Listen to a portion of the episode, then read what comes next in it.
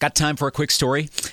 One of the most fun songs I remember hearing on the radio as a kid was Hourglass by Squeeze back in nineteen eighty-seven. I loved the chorus. Take it to the bridge, throw it overboard, see if it can swim, back up to the shore, no one's in the house, everyone is out, all the lights are on and the blinds are down. I loved that. It's just constantly moving and moving and moving and moving. And as a kid, you hear quirky stuff like that on the radio and, and you're drawn to that. Squeeze was a different kind of band. They are a different kind of band. They're celebrating their forty-fifth anniversary on tour in twenty nineteen, and their music has both appealed commercially and critically. Their lyrics are deeper than what you would hear in your average pop song. And with them coming to the upper Midwest, around where I'm based in Eau Claire, Wisconsin, coming to Milwaukee, the Pabst Theater, September first, and the State Theater in Minneapolis on September third as part of the Difford and Tilbrook Songbook twenty nineteen, referring to Chris Difford and Glenn Tilbrook of Squeeze. Thought we would talk to Squeeze, and in particular, Glenn Tilbrook, who you hear is the lead vocalist on most Squeeze songs. The tour, we're recording this on August twenty-first. Glenn, this has been going on for a week now, right?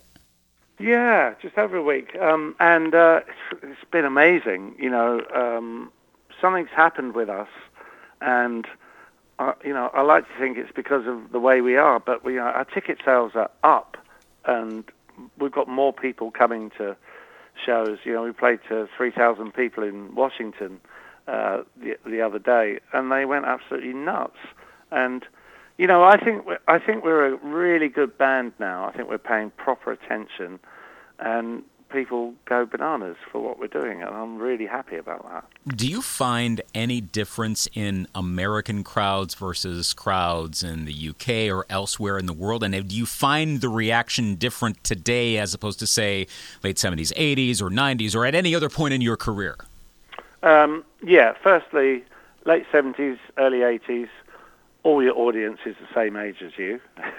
um, fast forward to now, um, we have a demographic that's really mind-boggling. You know, we have we have kids coming that are not with their parents or their grandparents. They're there for themselves to see us, and uh, that is, you know, uh, it's, it's just amazing. And you see the reaction in the crowd. So we have, you know, people have been with us the whole time. People have found us late, and people who have, you know, have just found us, and uh, that is a.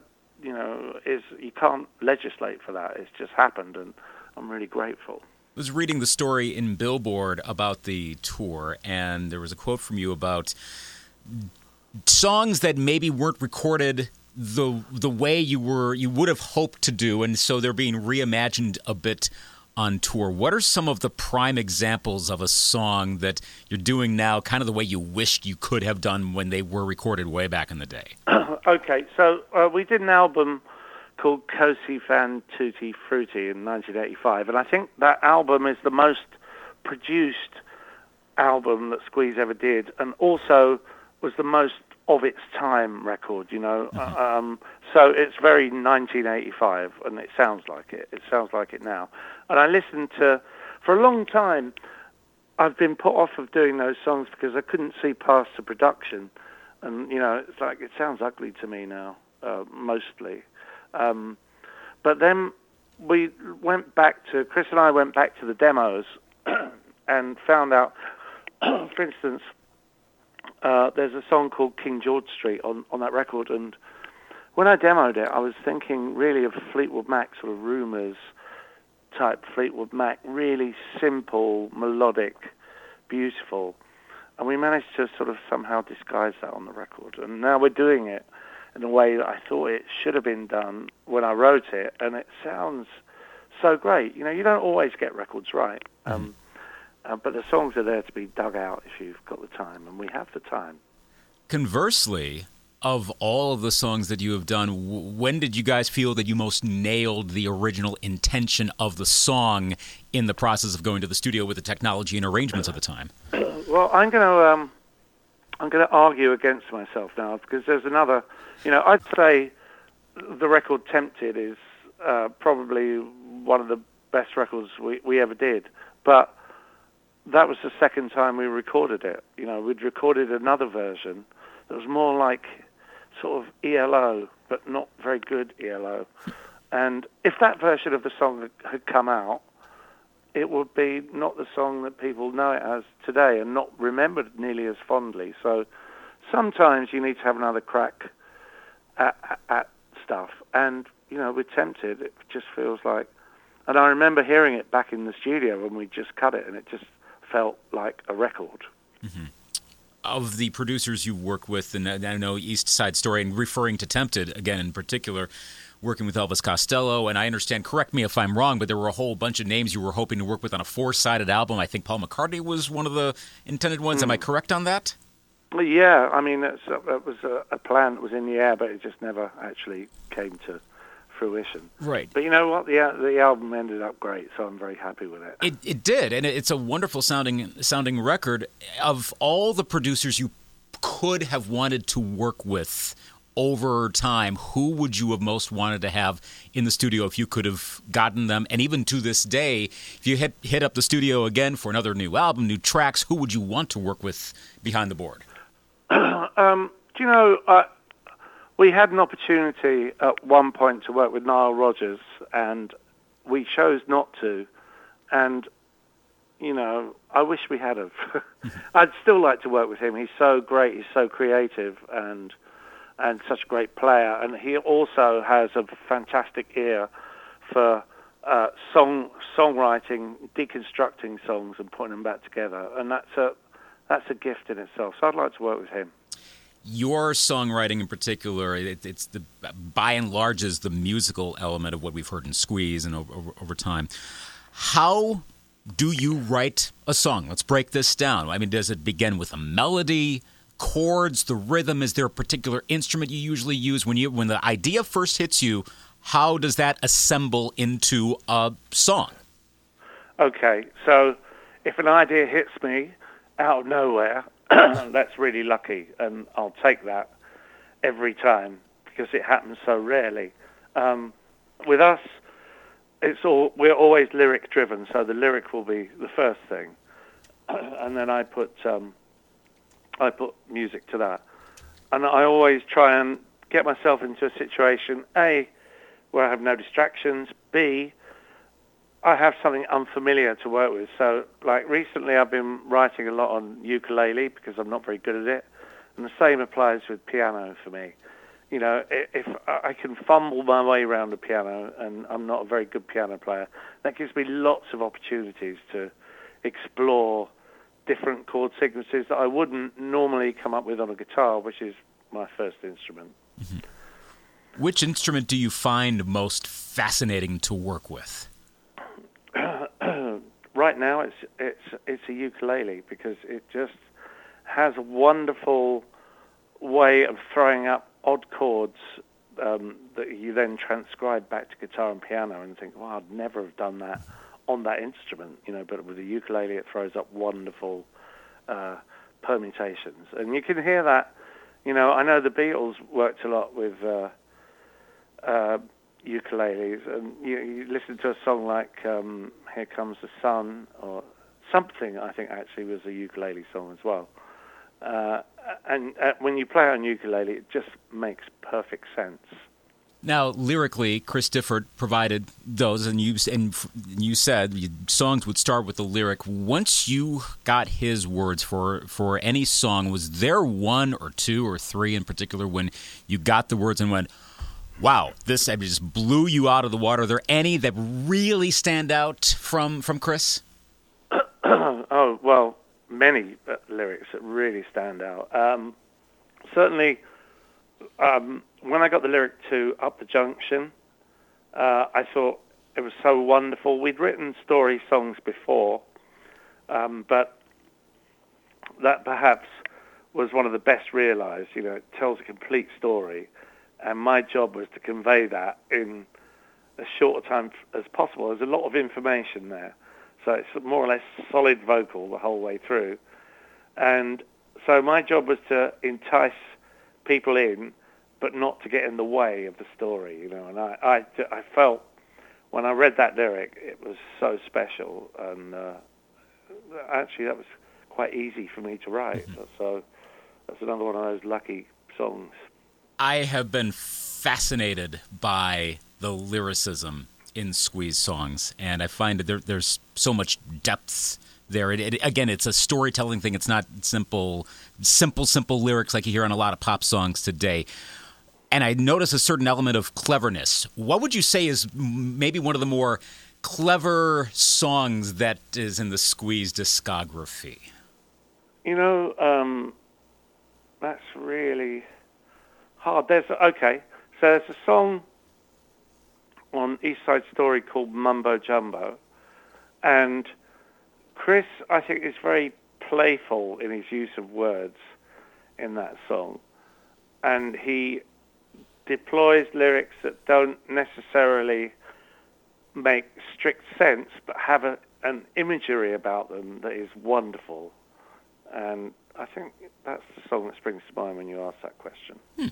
What would you say is the most, I guess, the most prestigious honor or compliment from any individual, perhaps, that you've received for your or the band's music or songwriting? I mean, that, it could be an award, or it could just have been someone saying, hey, I really like blank, I like I like your music. Which one is maybe the most rewarding that you've gotten in your career? Well, you know, the other night, uh, I think three nights ago, we played at the Kennedy Center in Washington. It's a beautiful, beautiful concert hall. Um, it was sold out. The crowd went mad, and I just had a moment thinking, you know, it's weird. We've we've not been this big in Washington ever before. We've not played to a crowd that size, and um, it felt like a really wonderful affirmation of what we've been doing for the last forty plus years. You know, there were a lot of people there, and they loved us. Your band currently, as is assembled, and you know, it was about seven people on stage. Did I did I read that this is like the largest? Yeah, seven, yeah, seven of us. Yes, version. To yeah. The Magnificent Seven. how how would you say this sound of Squeeze is? I mean, is it possible to compare this to other lineups over the years? How how would you describe this co- particular collection of, of personnel? Okay, um, I think that's that's a good. Good one, because you have a certain set of musicians that gel together, and we've been sort of tinkering around with this year after year, and at the moment I think we have the most perfect lineup we have ever had. It's like it's musically very wise. It's, there's a lot of energy, there's a lot of love that goes into the playing, and um, there's a there's a freshness and a spontaneity to the way that we play that conveys itself to people. And, you know, you can see that. And I know that from past reactions that we've had. You know, certainly, say, let's say in the nineties, I think Squeeze, as a band, sort of went off the boil a little bit. And it's like being a slowly cooked lobster. You sort of don't know you're in the pan until you're there. And it's too late. Um, uh, so when we got the band back together in two thousand seven, I wanted it never to ever get like that again, and I think we haven't. I think we've just got better in the time that we've been together this time. Now, translating that to new music, and it, again, I'm citing that Billboard article, but that has a lot of good information. I would encourage anyone listening to this to, to read that. It's a good summary of what's going on right now. You, you mentioned at the end about new music and possibly doing some new stuff. What would that... Like, in would that be necessarily a, a song here or there? I know a lot of artists who used to do a lot of albums are doing an individual track here or there and maybe do an E P. What would you guys envision? And I presume this would involve the entire band going into the studio, would it? Yeah. Uh, you know, I'm, I have my own studio, and uh, I got that so that I needn't be beholden to anyone else to, to want to create. And I think that creativity is at the heart of what we do. Can always reflect our past as long as we pay attention to it. But there's an extra bit to the band being good, which is that we've got to feel in some way that we're pushing forwards. And you know, records are sort of dead as far as a commercial proposition is concerned, but they're not dead as far as, you know, being creative and pulling the people along with you who who are interested in what you do. That's not going to sustain us as a band, but, but it will enrich us as a band. Which contemporary artists are you most admiring nowadays? Uh, this is going to be a really British answer, I'm afraid. um, there's uh, a poet called Kate Tempest, who has made sort of two fantastic records. Um, I really like Stormzy. You know, people might not expect me to like, but he's a fantastic rapper. Um, and who else? Uh, I'd say, oh, yeah, here's a good tip. Uh, my sixteen-year-old son, Leon Tilbrook, he's on uh, Spotify, Apple Music. He's got a band called the Wilhelm Scream, and um, he's just released a song. He's brilliant. Oh, let's take a listen to that. Of all of your music that you've done, uh, well, let, let's stick to Squeeze here, because, but of all the albums that you guys have released, if you were to recommend a Squeeze album to someone who's not that familiar with your work, for example, my wife and I are going to be going to uh, probably the Minneapolis concert, and she's not as familiar as I am with, with the music. So what would you recommend for a first-time listener to say, here's here's the good picture of Squeeze? Uh, can I make it two records? Sure. Because I think, uh, for, you know, to for, to sum up early Squeeze, Singles, forty-fives and Under is an excellent starting point.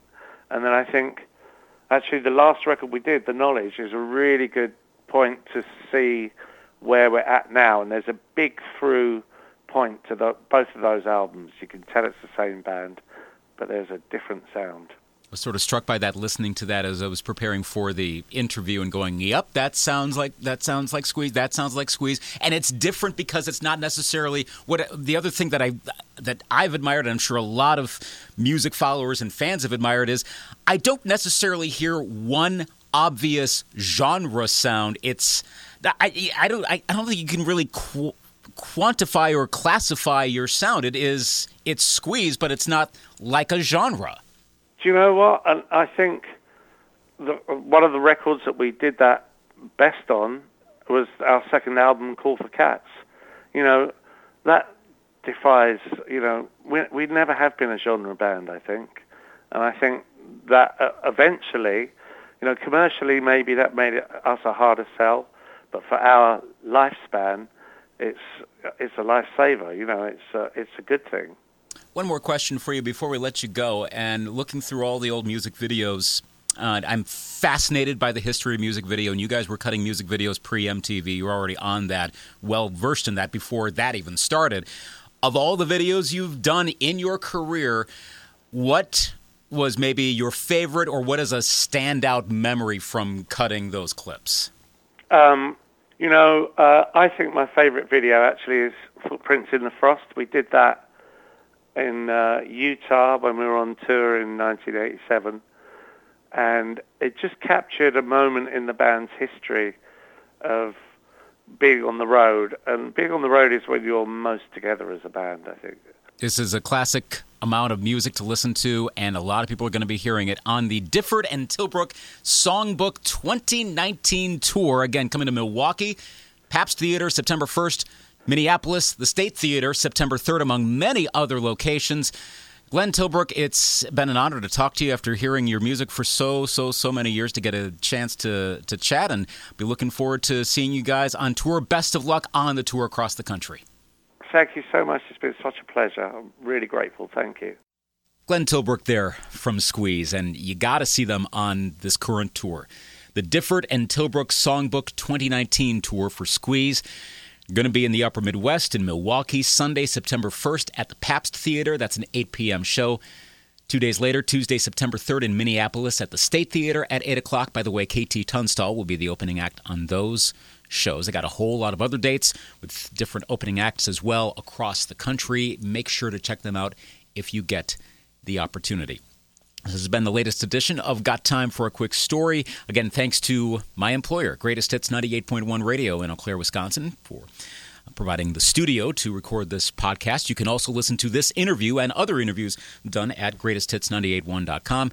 And also make sure you subscribe to the Got Time for a Quick Story podcast so you get immediate notifications of when new episodes arrive. via Apple, Android, Stitcher, Spotify. However you listen, make sure you subscribe and make sure you rate it. Got time for a quick story? I'm Luke Anthony.